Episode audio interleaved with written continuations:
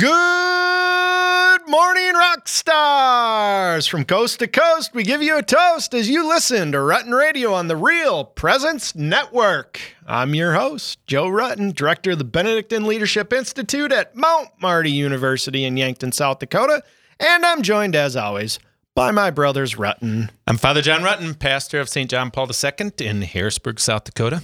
And I'm Father Paul Rutten, pastor of St. Mary in Sioux Falls, South Dakota. And together we are Rutten Radio. How we doing, fellas? Doing well. Father John, you were running a little late here. What was going on? Yeah, you know. So I have a Ford Fusion, which is not the car you should have for a South Dakota winter. So I was coming up 5th Street, and by the cathedral, and I got about halfway up. You didn't make it all the way? I didn't make it all the way. Did you have to reverse down? I had to. Well, and unfortunately, there was someone watching me. Oh, that's always better. Yeah. So, yeah. Outstanding. Well, other than that, how you been doing? Doing well. Doing well. Or do you say good? Am I doing good or am I doing well? There is a grammatical. Well is feeling. Good is. Well, I don't know. Ooh, here we go. English you guys teachers. Can all let me know on Facebook. English I'm doing stupendous. No, calm. Calm. I hope it doesn't mean there's a storm coming. At peace with the world. Yeah. So speaking of storms, someone made me a outdoor nativity scene the other day. It's awesome. And because there was a storm, there's these big, huge piles of snow. And then they put the nativity scene on the snow. It's like right out of a... Oh, nice. Postcard, yeah. Hallmark. If you're on Facebook, my Facebook page, you can see the picture up there. You probably already saw it. It's pretty sweet. And then they didn't tell me who they were. So then it was a mystery for a few days. Who did this? Did you find out who it is? I did. All right. Yep. Awesome. All right. We'll get to that. Maybe during the shakedown at Shoutouts, we'll find out who that was. Father Paul? What do you got going on over there with your jackrabbit coat on? Doing well. Grateful I survived Christmas and the New Year without being sick. Right. That was my big fear. We got through it all. It went well. It's always good to get that all done. So ready for another year. I suppose COVID, the time to get COVID is not the week before Christmas. Or the day before. Oh, Lord have mercy. Christ have mercy. Lord have mercy. All right. And Joe, how are you? Me. Yeah, that's right. Joe. Magnificent. I think I am fantastic. Magnificent. It's, my wife had the day off, and she came in with a cup of peppermint latte coffee for me in my office while I was studying and reading. And sweet. I thought, wow, it just doesn't get any better than this. Oh. So that's how my day started. There you go. Magnificent. Right. Well, if you're out there listening, you can interact with us on the Rutten Radio Facebook page, or you can listen to the show on your Real Presence affiliate network stations, or the easiest way, as we always like to point out, is you can just download the thing on your iPhone, on your smartphone. And we do have an app that you can get for Rutten Radio itself, or not an app, I guess. Right. Father Paul, you can subscribe to our podcast on the apps that you use for podcasts, Spotify, Google Play, or iTunes. It's fantastic. It's got the three-headed monster on there. Yep. So if you're looking for something, it's a little cartoon drawing with three bald guys. Rock and roll, fellas. Well, we got our movie of the month here on Rutten Radio in the first half hour. And the movie this month is... With Honors. There you go. Father Paul, you want to give us the intro? Joe is on fire today. On fire, baby. Yep. Let's do it. So convinced his thesis will have him graduate with honors from Harvard University, a stuffy student finds himself at the mercy of a homeless man's demands when he holds the thesis papers hostage. Any warnings, Father John? Just a little bit of adult language and some adult dialogue in their interactions. You can imagine they're college students. It's a college scene. Yeah. Yeah. So. It's not quite Animal House. Yeah, no. But it's, Yeah. It's kind of like a poorer version of... What's the other movie you like? Dead Poets Society. Right? Yeah, right. It's kind of got any more. I don't know that what society considers acceptable is the same. Like, I think when I watch things, I'm like, oh, and then I'm like, well, I wonder what everybody else thinks. Who knows where we've gone in society in the last 20 years, definitely. But Lord have mercy. Yep. All right, here we go. Well, let's jump in. Initial thoughts and comments on With Honors. Joe Pesci, starring Joe Pesci and Brendan Fraser. Father Paul, what'd you think? What do you got on it? Yeah, I thought it was kind of interesting because it's a movie that I watched back in college and had thoughts, memories, things that I remembered from it. And then to watch it again at a different place in my life. I liked it. For different reasons, I found other things helpful, not so helpful. You know, it was really interesting to kind of have the memory of it and then to rewatch it with a different take on it. And in some ways, that's at the heart of the film is perspective. Sure. And a changing of perspectives. And so I found it interesting as I was looking at the notes, not only did Father Paul have a changing of perspectives, but Father John had some changing of perspectives or some criticisms. It seemed like Father John didn't really care for the movie. Father John. Yeah, I guess I must be changing because it's a movie I definitely in the past, 20 years ago, definitely, maybe even 10 years ago, I would have really liked. But now I'm sort of like, I don't know it. I don't know what the right word is to use, but it doesn't seem either playful enough or deep enough. It's like this weird, like in between where I'm like, trying to make me feel sentimental and good. I don't watch Hallmark movies and don't watch With Honors. Well, I'm a sucker for these kind of movies. I loved it. It's that academic, transformational, little sentimentality, deeply human interest story. Like, I really loved it. It reminded me of Dead Poets Society, of course, Good Will Hunting, Scent of a Woman, which is a great one. We should review that one. And of course, the one and only Dangerous Minds. But that 1990s kind of period of movies I really love, so I could probably watch about anything from that time period and think it's pretty cool, like Top Gun. Sure, which is coming back. Better Off Dead. Father Paul, if you dig into it a little bit, Better Off Dead, right? We won't go Weird there. Science. Yeah, if you're out there listening, what are your favorite 90s movies? List your favorite 90s movies. Father Paul, what'd you think? Give us something kind of to chew on a little bit here. I think probably one of the most common themes for the whole movie is just how we see or perceive other people. It's really that main theme throughout the movie. We have preconceived notions of those we meet throughout life. And really this real question, do we ever really test whether our thoughts, our feelings about a person is true or not? They ask the question, Simon asks the question, what do you see when you look at me? And I think that's a real question that we should ask. What do we see when we look at people? Because I think they stereotyped the Harvard professor, they stereotyped the college students. Like, everything really was stereotyped, and I think it's important. Even the girl was stereotyped. Even the girl, like all of it. It was all just this, and so this real question, do we ever want to look beyond the stereotype? And the stereotype is what it is, and I can't change, how I see somebody like that. But am I willing to get to know somebody? Or can you change how you see somebody like that? Well, I think over time you could, in the sense of when the more often your stereotype isn't verified, you then begin to say, well, maybe what I think about these people isn't true. Now, if it keeps being verified, it's like, well, yeah, this is typically what they're like. Right. So I do think it can change to a degree. I think we're hypersensitive about it, though. Like, stereotypes are stereotypes for a reason. And I think we live in a culture where we won't permit stereotypes. The problem, I think, with it is just because I have a stereotype doesn't mean that I can't see beyond it. Right. It's there. I think of, the Fighting Irish. Notre Dame is the Fighting Irish. Like, there's a reason why those words are put together. Okay, well, do all Irishmen fight? No, but enough of them do. So I think when you put this question out there, what do you see when you look at me? Immediately I'm like, wait a minute here. I wonder what people do see when they look at me. Sure. And it might be worth us asking of ourselves and others. And so just that idea of saying, what do people see when they look at me is worth reflection, I think. And then what do I see when I look at others? And in leadership, in my circles, we call this integrated leadership. There's three circles.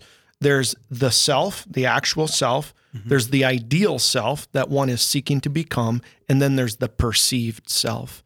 And when those three circles of what other people's perception and your actuality and ideal, when they come together, that's the integrated self. Well, it doesn't, until we die, we don't fully get there. But I've never really given true consideration to the perception of others and how I see others in a real deep way to say, wait a minute here, maybe I do this a lot more than I, if I'm honest with myself, than I ought to probably. Yeah. Yeah. And I remember one time I was with Catherine, our sister, and we were at a store to buy a sled. And she said to me, does everybody stare at you? And I'm like, what? And she's like, does everybody stare at you? Because I was wearing my clerics. And I'm like, I don't know, maybe. Well, it's one of those things where for a lot of people, a man in clerics. And then when I went to buy the sled and the guy's like, what do you want a sled for? And I'm like, well, to sled. Like, why else do people buy sleds? But he was just sort of shocked. It was this idea, again, his perception of priests wouldn't be buying a sled to go sledding. And so he would have to, readjust, his own idea of his perception of what people dressed, like you guys have to get that a lot. Like, but you sort of forget. Like, I forget whether I'm wearing them or not, so I don't even pay attention to whether people stare at me. So, yeah, it's partly with the mask and COVID, it's partly something I realized why I was less worried about it all, because I'm used to being stared at. I'm used to people thinking I'm funny. I'm used to people. You just go around and like, oh yeah, everybody. Whereas if that's your first time you've ever experienced it, that's a really unsettling feeling to have people be like, they're looking at me, like I have a mask on or they're, I mean, I was in Jerusalem and watched a guy spit on a man because he was a monk and wearing a monk's robe. Like, so it's not as if, so yeah, we have those experiences and you learn to just be like, and then you grow beyond it. And you're like, well, if I chew their mouth, if I like reject them, then they're never going to grow. So you just learn to be like, oh, okay. And I just walk through Target and you're just like, no, yeah, of course everybody's looking. I mean, it's just the part of being a priest and clerics is, I mean, I don't even hardly notice it anymore. And the idea of perception, what we see, what Brendan Fraser sees, what Monty is his name, Monty, I believe. Yep. Monty sees in Joe Pesci, and Joe Pesci's name is Simon. Tell me a little bit about that interaction and that relationship, how it begins and then how it proceeds or transforms. Right. So what's funny about this movie is it's set in 1994. So technology, you forget how far we've come. So Monty's working on his thesis and his computer crashes and the old dot matrix and there's no backup. And all he has is this hard copy of his thesis. And so he's paranoid that he's going to lose it. So he wants to go get it copied. So he's out running late at night to get the thing copied and he trips and falls and the thesis goes into the grate down into the boiler room of the library at Harvard where Joe Pesci, the homeless man, is living. And so he goes down there to find Joe Pesci burning the thesis in the fire. And so that's their interaction. Right there is their first interaction. Right there. This man needs his thesis, realizes this man has it, and he's willing to throw it in a fire. So their relationship really actually is transactional. Joe Pesci says, for one page, I want something. And he begins to barter back and forth about what he wants. And he wants a glazed donut. And from a glazed donut, he ends up moving in, yeah. Baby. But again, I think, and this was the one thing about that. I mean, how many of our relationships really are transactional? All right. And even from an Aristotelian standpoint, we've talked about this before, the different types of friendships. Yeah. Transactional is a primary. I mean, many of our relationships in a normal level are transactional. But maybe the probing of the question at the heart of this story is what does it mean to be human in a transactional relationship where we're not necessarily seeing the other as an other, right? But just as somebody that can give me something or as a, in a non-human way. And I think that you have a great question here, Paul. You talked about one of our nieces working at the banquet and her interaction with the staff, right? She works there. So she... No, she works at the Bishop Dudley House. Oh, she works at the Bishop... House. Right. So she knows a number of these folks that are there for meals. And you mentioned calling them by name. Yep. That they have stories. Sure. No, so it was just interesting to watch because, you know, normally if you go to the banquet, it's very transactional. The banquet is the homeless facility. Right. They feed those that need... But since Jaden works at the Bishop Valley Hospitality House, where they often live, she knew them by name. She could talk to them. She was able to interact in a way that it was very clear that this wasn't just a transaction. You showed up, here's a meal, go away. You showed up, here's a meal, go away. But it was really this, and they were shocked. You know, even some of them were like, Jaden, what are you doing here? Right. And then she'd explain, I'm here with my family, and we're serving the banquet. You know, and so it really was, I think, at the heart of what the banquet's about. And what really all sort of charity should be, it really should be about person to person, like one person interacting with another person, and beginning to see the commonalities in it as well. They have their own perceptions too, right? Sure. Their own preconceived notions that, you know, they could have broken down as well. Father John, tell me what you think here. You kind of started off on a note that says, I don't know if I really cared for this movie that much. Give me some of your thoughts on it. Any insights or things that provoked you or that you found interesting or not interesting? Well, yeah, in light of my whole crisis with drinking coffee and lying to myself about, like, hiding it from myself. Do you need to tell the Rutten Radio audience about your Facebook? Coffee addiction. That there's that part where... I don't remember his name, the guy that's not really a part of the movie, the other roommate, right. You know, Jeff. Yeah. That Jeff, towards the end says, well, I only have one page of my thesis. And then he's like, well, not Brendan Fraser, but the other guy, Brendan Fraser, the character Monty says, well, I saw you print it out, you know, and he says, well, I just printed out a bunch of pages to make you think I had that much done. And I just burst out laughing because here I am, like, pretending I'm not drinking coffee anymore and parking on the other side of the coffee shop so that if by any chance anybody from the office would come to work, they would not think, why is Father not in the office, but his car's here? That means he's at the coffee shop. And I mean, the stupid stuff I was doing to, like, hide that I was drinking coffee again. And at a certain point when I was, like, planning on where to park my car, and then thinking, if I park my car, though, on the other side of the coffee shop, then it's along the main drag of the road, and there's a good chance that somebody will be driving to the grocery store, and they'll see my car at the coffee shop. And I'm thinking, there's only about 6 people in the whole world that even know I quit drinking coffee. Like, I'm lying to myself. So when I've been watching this, and I just think, isn't it true how often we live in that way where we're trying to live a perception of somebody else. We're trying to live up to somebody else, but it's really us. We're the first ones we're really living a lie to. So the need to really be honest with ourselves in order to be honest with the world, we can say first, oh, it's about other people, but really it's something within ourselves that creates this dynamic. So, and I think he plays into that when he says, you know, they don't like each other. And so he says, you hate me just because I look like the way you feel. You know? Right. And that was a beautiful exchange. You know, he wasn't saying you hate me. Yeah, you hate me because I look the way you feel. and it's like, wow, because you do sort of have the perception like that guy's the one that doesn't have it together. He's sort of like down. But inside, the other one who looks like it's all working is oftentimes the one that's sick. Yeah. So our perception, you know, what boxes do we have people in? And boy, they're, you know.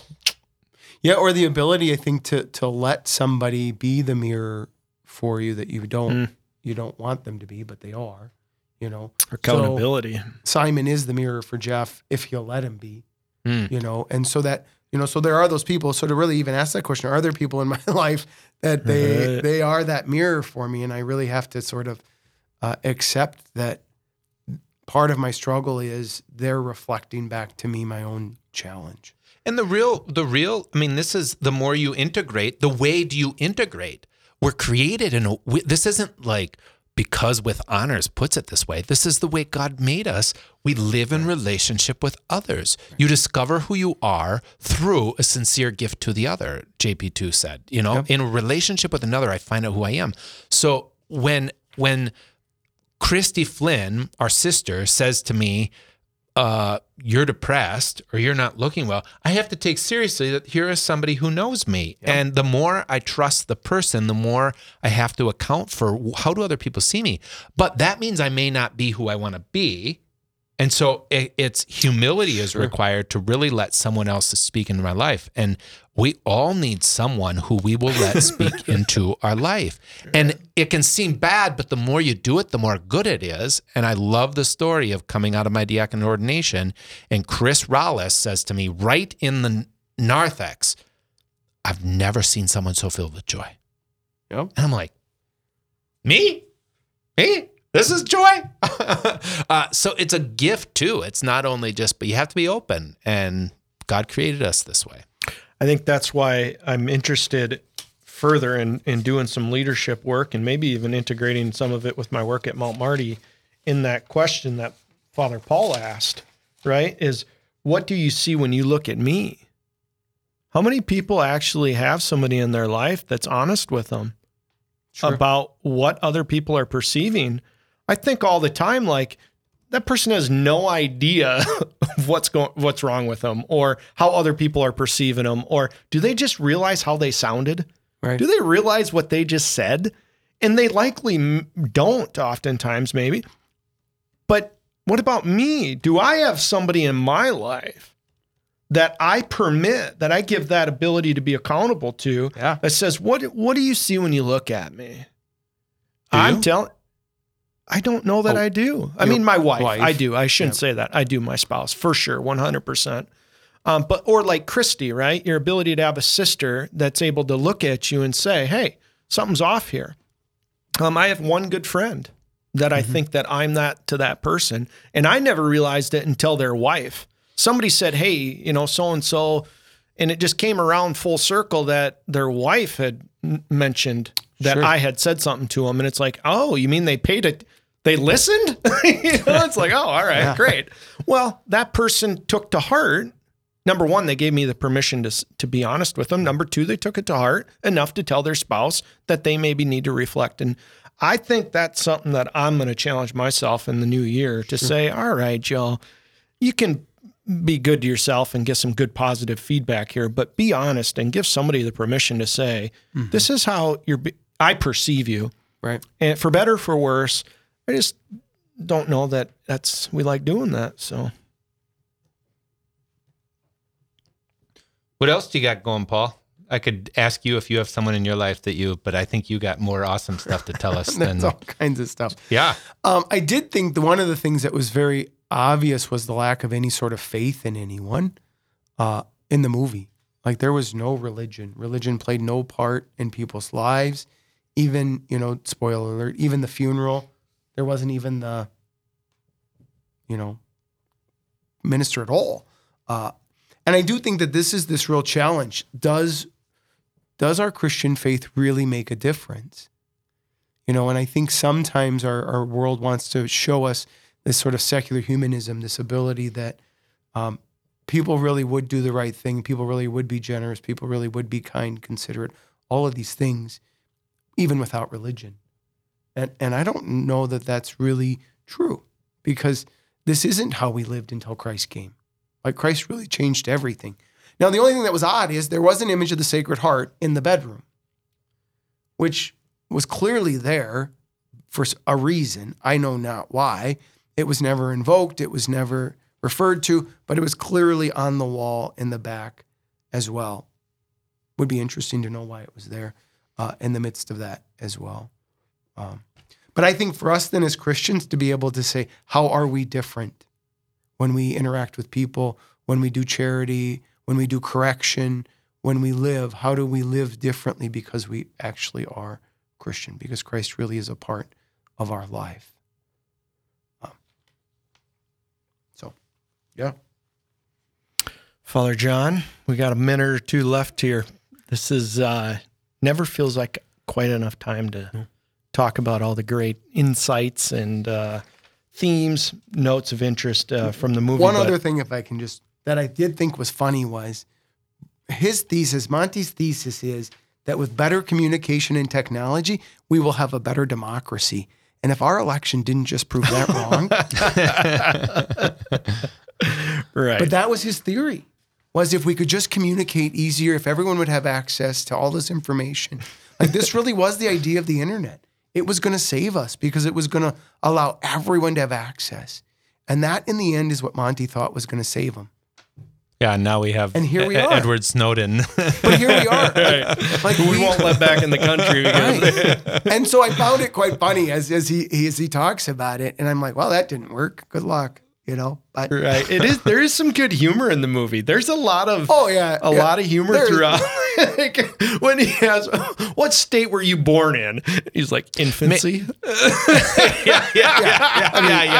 Joe Pesci makes, how do you not have a movie with Joe Pesci? When they're having their meal, when they're eating the chicken, and they realize that they just ate Everett's chicken. So there was good things to the movie too. The one thing that I also, there's a lot of things. You know, how do we make peace with the past? All right. If the, there was that, that whole scene in the midst of all of that.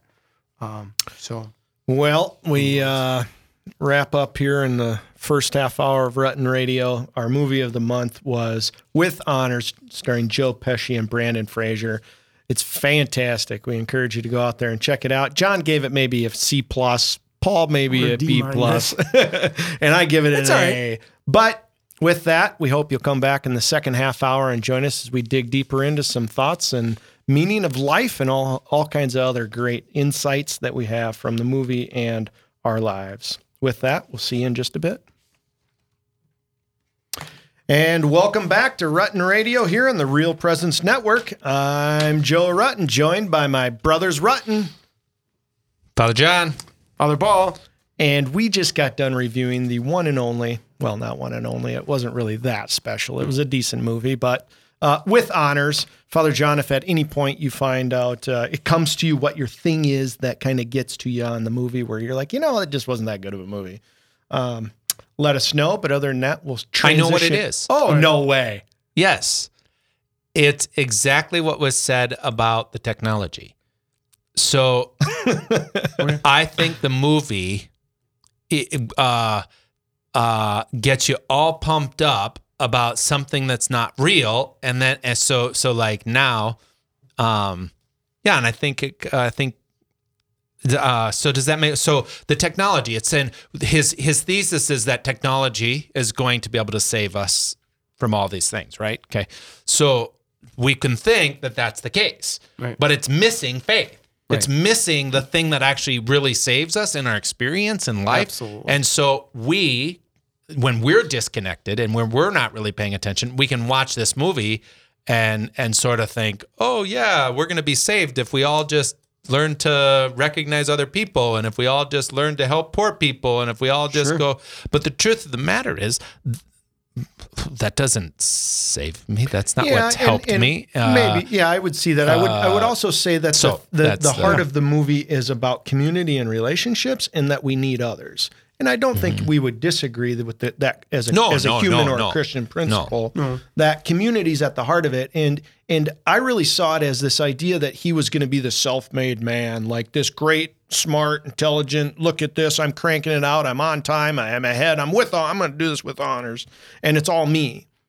And where I realized something more was going on here was when he broke his foot when he dropped his papers and lost them. He walks into the house with his roommates on crutches, and he's frustrated with the crutches. And the lady criticizes him, and she says, "Oh, you can't even take help from a crutch, can you?" Right. And and it's that idea that says he's dependent upon others. That his fulfillment to live a fulfilling life. He needs other people.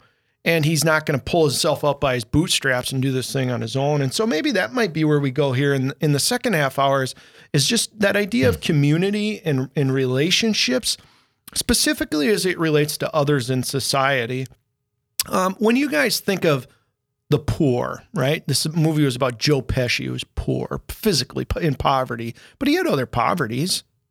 Only poverty. What other types of poverties exist out there that maybe make people poor in their humanity and their lives that they live?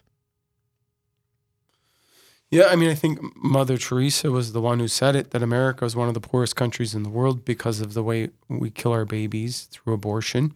We live a very materialistic lifestyle.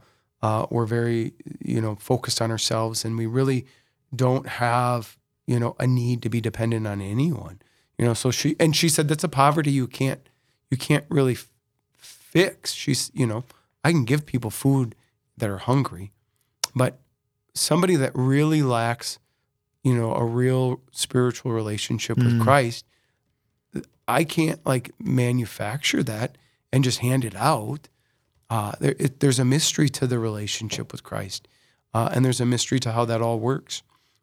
And so I really do think that we're really in a predicament, because part of the important thing for us in our culture is the family. The family really is the foundation of our culture, and our families really are falling apart. And to be able to have a Christian understanding of the family, what does it mean? How does it work? All of those things. And so we keep trying to deal with the poor. We keep trying to figure out how to help the homeless, but we're not really addressing the fact that the family needs to be a better understanding of why is family important. Is it something that you believe, so family, that the smallest community, the smallest society, I think John Paul II called it the first seminary, that this idea that the home or the family is the nucleus that maybe we ought to turn our attention to focus on, that broken, the poverty of the family is really where we should be focusing more of our energy, do you think? Yeah. I mean, the family is important. And, but the problem we face today is we can't even agree on what the word family means. We can't even have a civil discussion in our culture about family anymore. And so we really do have ourselves in a real quandary to be able to say, what are we doing? How do we? If we want to have that dialogue with the exterior society from the church, or do you think that dialogue is challenged even within the church? Both. Is it difficult to talk about family and the traditional family or the new families or homosexuality or same-sex marriage or transgenderism? Are those topics present in parish life? Well, yeah, you say something about it, and then the person you're looking at is from a divorced house. So you talk about marriage, or it's Father's Day, or it's Mother's Day, and the people in front of you to say this and to encourage this is like pouring salt in a wound. So how do you approach that? What are the ways we can approach that? One, we could avoid it, just not talk about it. I mean, I don't, in my, how I approach it is that this actually isn't the solution for me. What isn't the solution? The addressing the family issue isn't the starting place for me. The starting place is Jesus Christ as Savior, that he really is present here. Because when someone recognizes God is present, then they naturally look and say, oh my gosh, my family's a mess. There's a tenderness, there's a mercy they experience. When you experience an encounter with a living God, you have an ability then. Grace gives us, the reason we can't dialogue with the outside world is because natural law is not something that you come to without grace easily. You can get there easily, but it took thousands of years, and a few people were capable of getting to the place that we were able to pass down Aristotle and Socrates and some of these people. But since the age of the church, we have tons of people who have great, grace helps us see. And so for me, there's a sense of like, it's a one-on-one thing. It's a person-to-person thing. It's a conversation, one family at a time. It's a conversation with the woman that comes in and says, I'm going to go this direction with my marriage. And somehow grace opens up, and you can, from the big perspective, this is just my experience, is the starting from that place of saying the family. And I mean, when I was first a priest, man, the kitchen table is the battle, is the, what did I call it? The command center. Command center. Kitchen table is a command center. Like, we got to get back to the kitchen table. We got to get back to eating dinners together. Doesn't work. It has not worked. It doesn't do anything. It doesn't move people. It doesn't. But you preach about salvation of Jesus Christ, that God is present. People are hungry to know their love. Right. So your point isn't that the family unit isn't important, or that the family doesn't work. Your point is, as a pastor, if the way in which you're going to lead people is by, Paul VI says that, right? He says that what the world today is looking for, what the world today follows is not teachers but witnesses. Mm-hmm. Mm-hmm. And when they follow teachers, it's because they are witnesses. Yeah. You're saying that teaching simply isn't going to be the answer to the solution. Yeah. Witnessing, living, being present, encountering people with the grace, with the gospel of Jesus Christ is the starting point. Yeah. From there, bring on all issues, comers, society. I totally agree with what Paul said. The family is the essence of all of it. You then asked about how we address it, and my response is, well, you don't address it by starting with the family. Yeah. Right. Right. Yeah. God loves you. He really is present. Is that a paradigm shift within the church? Is that something that other priests or people within the church discuss, talk about? You both very clearly, Paul, you shook your head as John said, the gospel of Jesus Christ is the place that I start. I don't know that I've always started there. And I don't know that I always see everybody in the church starting there as much as I kind of. Sometimes I think we got the doctrine is like a hammer that we beat people over the head with. Sure. I mean, I think part of the thing is, and this is what Bishop DeGroote keeps talking about with the book From Christendom to the Apostolic Mission, you can start with the family if you already have a group of people who know Jesus Christ. So again, it takes this real question, who are the people I'm in front of? Hmm. And so if I'm in front of a bunch of people that know Jesus Christ, then I don't have to start with Jesus Christ in that sense of making sure they know him because they already know him. Okay, well, we can move to the next step. And I think what the church found was for a while we had Jesus Christ there, and they could then talk about all this doctrine and everything else, and it all worked. Well, we forgot that you got to keep talking about it because you got new generations and new people, And so even John Paul II talked about having to introduce those who were baptized to Jesus Christ because they were baptized, but they never met the man. And so this real need to also make sure that we don't forget that you do need to come to know who Christ is in our life. But if someone already knows who Christ is, someone's already filled with grace, then I don't need to start from that spot in the sense of making sure they know because they already do, and you can move forward. But it's ascertaining or looking at, well, who's the person in front of me? And if that person is a person of faith, then I'm at a different place with them. Mm. But today, I would say most people aren't at that place, so now we have to start back. Interesting. Yeah. Yeah, totally. I mean, we went to the banquet, and at the end of it, one of the people that was helping run the place talked about Christianity and how this is what it is to be Christian, to help the poor.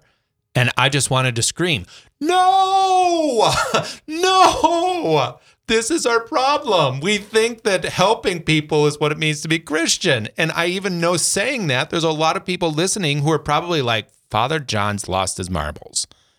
But this is the problem. Anyone can help people. Right. A Buddhist helps people. To be Christian is to believe Jesus Christ is Lord, and he came to this world, and he's still present in his body. That you can meet the mysterious presence that changed the apostles, that totally took Paul from one place to another place. You can meet the presence of God in a companionship and a friendship in the church and the sacraments and prayer that reverted a prostitute and made her into this is Christianity. Right. This is the place that then allows people to say, oh, you mean I'm supposed to like only have sex with one person and like stay with that person for the rest of my life because we're probably gonna have some kids and then like those kids should be raised, you know, like that's an impossible thing to do. Why are people sleeping around and why are people, you know, doing all the things they're doing? Because that is far, you know, it's difficult to stay with one person that you're making babies with and actually raise those children and get, because it takes death to self. I mean, I've never met one parent that's like, saying kids are easy. Coming over to your house, Joe, is like the best thing in the world for me. Like, this is hard stuff. Yeah. This is hard stuff. And you think you got one figured out and it's going well. And then the next child comes and it's totally different. Day after day. Yeah. After day. Yeah. After day.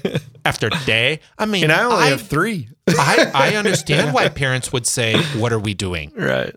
Well, but if you know, you know, if you have the Spirit of God, you know, it's a different thing. So that's where I'm at with right. No, in a sense, it's yeah. We could. I don't know where we are right now. I don't know. This is good though.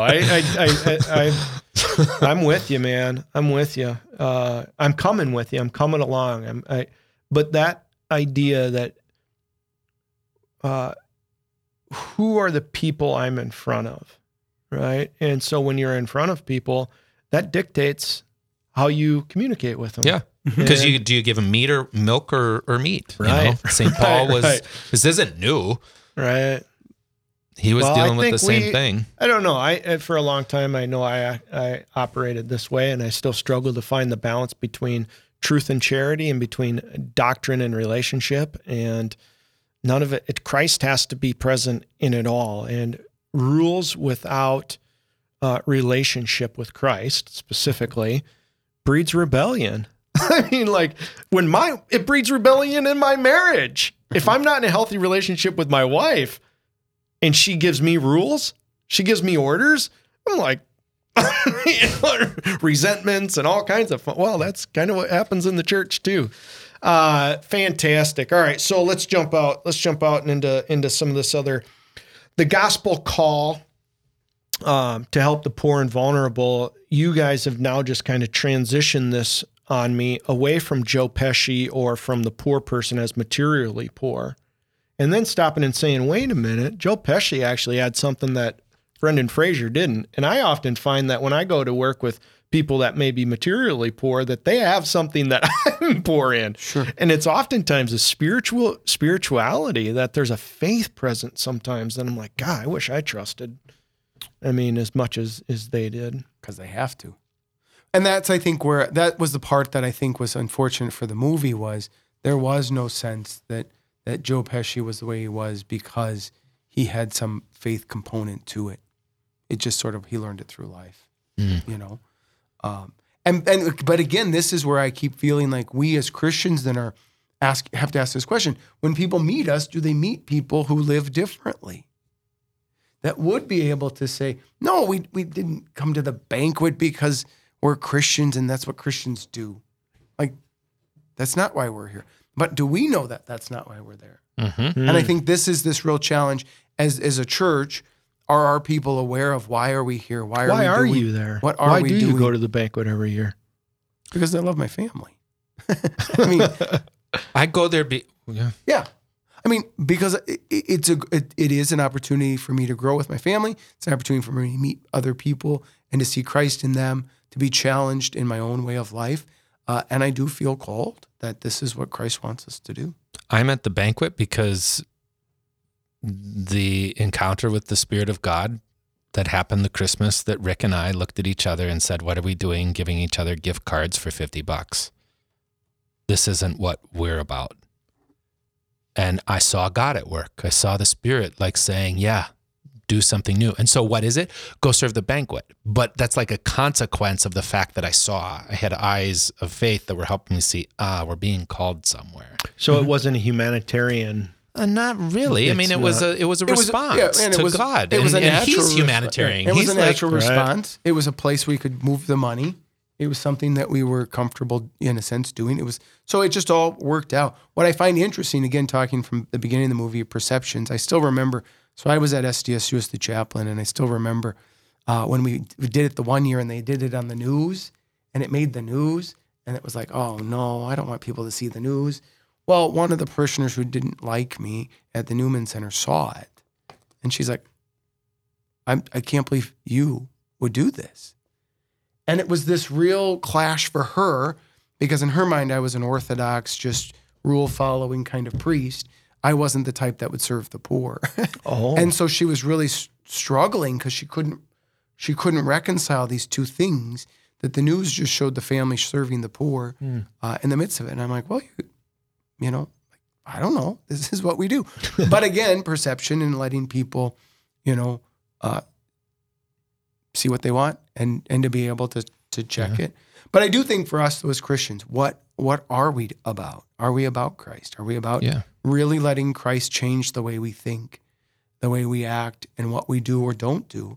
And this is what I would say is definitely we are called, the corporal works of mercy are to pray for the dead, to feed the hungry. I mean, there's no question we are called to do these things. Right, and then the diocese, I just am responding to an age we live in which we look like everybody else if we don't understand the essence of what we're doing. And it really is for that. And then I can also say, just like this radio program isn't about reaching people first. This was about the fact that God brought us here and something's changing for us. And so like you said, like I see my relationship with the family changing, and I see Christ, like he's doing something here for all of us. And then I remember when we were down there and it's like, these are our people.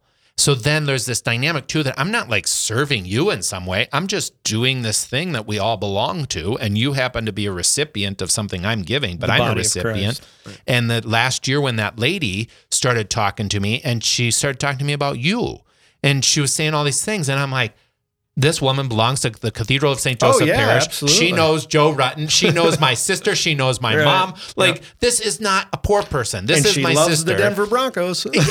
See, we know. And so there's this awareness that like, wow, this is like us. And I remember realizing we just live 8 blocks up the street. This is our neighborhood. This is like who we belong to. So then there is this dynamic of like serving the other. You discover the mystery of God in them.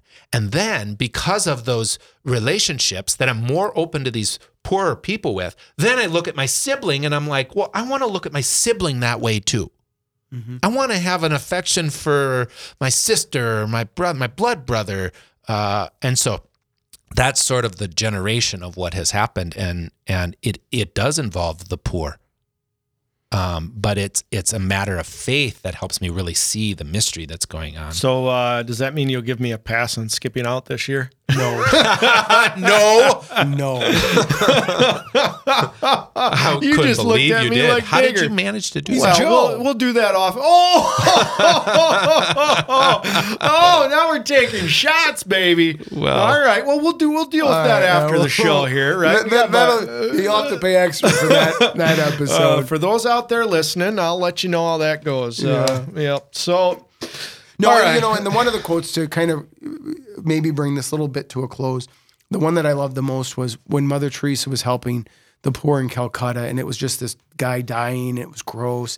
And there was this businessman that was there, and he said, "Mother, I wouldn't do this for $1 million. And she said, "Neither would I. I do it because it's Christ." Right. Like this real thing, like she is following Christ. She's following Christ. She's following Christ. It has nothing to do with all the other things. But we often miss that point of it. And so I really think for all of us to ask that question, are we following Christ? Yeah. Like, where is Christ calling me? And what is he calling me to do? And how is he calling me to think outside of my box and really begin to see him in different ways in my life? But that's a different kind of Christianity. So, right, much harder type for me, partly because it demands something of me that it's harder for me to give. I think it's internal, it's sacrificial, it's time oftentimes. It's risk. Like, what if nothing happens, or what if it doesn't work out, or you know, all these things. Right. You know, everyone always, you know, and again, these are all good things and we all do them at our parishes. Everyone has good feelings when you put those gifts under the tree for those in need. You know, everyone has a good feeling about that. Okay, well, but is that all? Mm-hmm. Do we ever actually meet these people? Is there ever, and so this is this real challenge for all, I think, for the church to say something more has to be behind just that. And then what do we do when it requires real sacrifice out of me and I don't get the warm feeling? Right. So right now the banquet needs tons of help, everybody.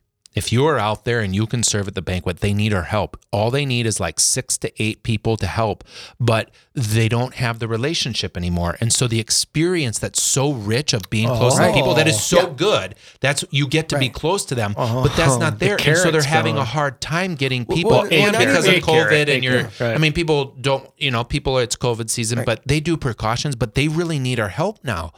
But they need it in a sacrificial way where you may not get thanked or you might not get the experience that you're wanting. Yeah, it was a whole different experience because it was just us with the siblings. Like, it was so weird. Like, I stood down for a little while with Jaden, and it was a quick interaction. Each person comes to the window, goes away. Like, there was nothing. I mean, it was just different. And you're like, is this it? Like, this is it? We just handed out a bunch of boxes of food. Yeah. Like, it was a different experience. You're right. And so it's easy to be like, well, let's not come do this again. But they need us now. Right, because it's not feeding me. Yeah. Right. And so maybe a poorer way. Yeah, right, so that's the thing to always be attentive to. And this is why I think it's important that if you begin with the Spirit of God, you're discerning in a way that you catch these things.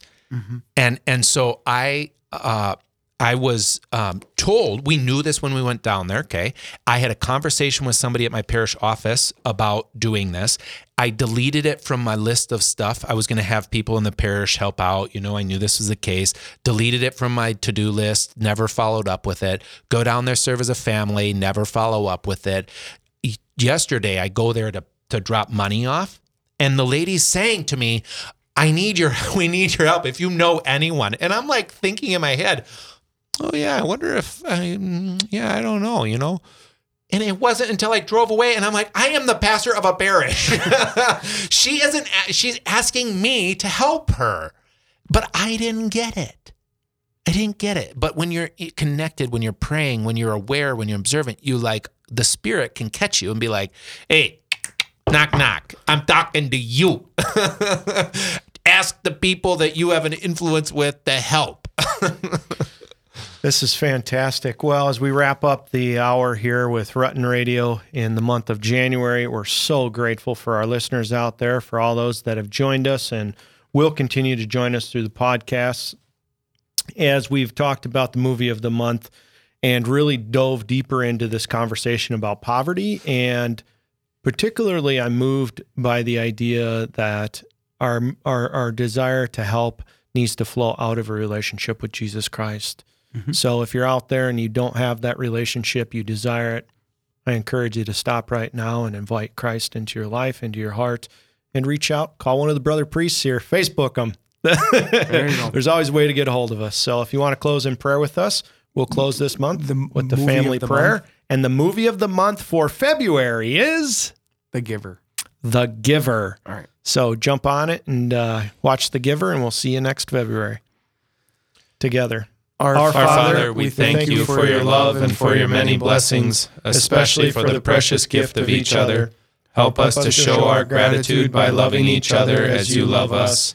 Make us understanding and patient with one another, quick to admit our failings and ask forgiveness, generous in sharing the joy and strength we can give each other. Father, give our family lively faith and the courage to share it with those around us. Direct us to the state in life you plan for each of us, and help us to use your gifts to serve you. We entrust our family to your fatherly care. Preserve us from the corruption of the modern world, and help us draw closer daily to you and to each other, until we come to share with you the joys of heaven. Jesus, Mary, and Joseph, help us to be a holy family. Amen. Thanks for joining us. We'll see you next time right here at Rutten Radio on the Real Presence Network. Peace and God bless.